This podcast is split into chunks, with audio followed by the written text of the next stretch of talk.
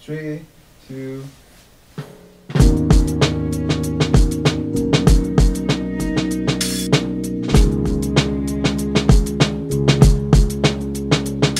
Welcome to Fresh and Free Studios in Nancy Campbell Academy, downtown Stratford, Ontario.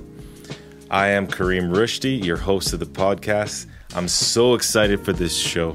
We're going to be having artists, musicians, videographers, photographers, business leaders, all types of people coming together on this platform to really explore how is our artistry serving others? How are we building community?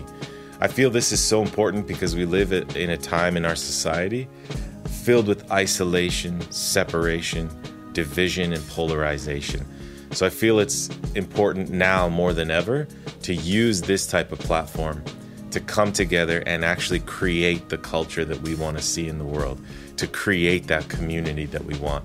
Instead of waiting around for someone to do it, let's all do it together. So, welcome to the podcast at Fresh and Free Studios, Nancy Campbell Academy, downtown Stratford.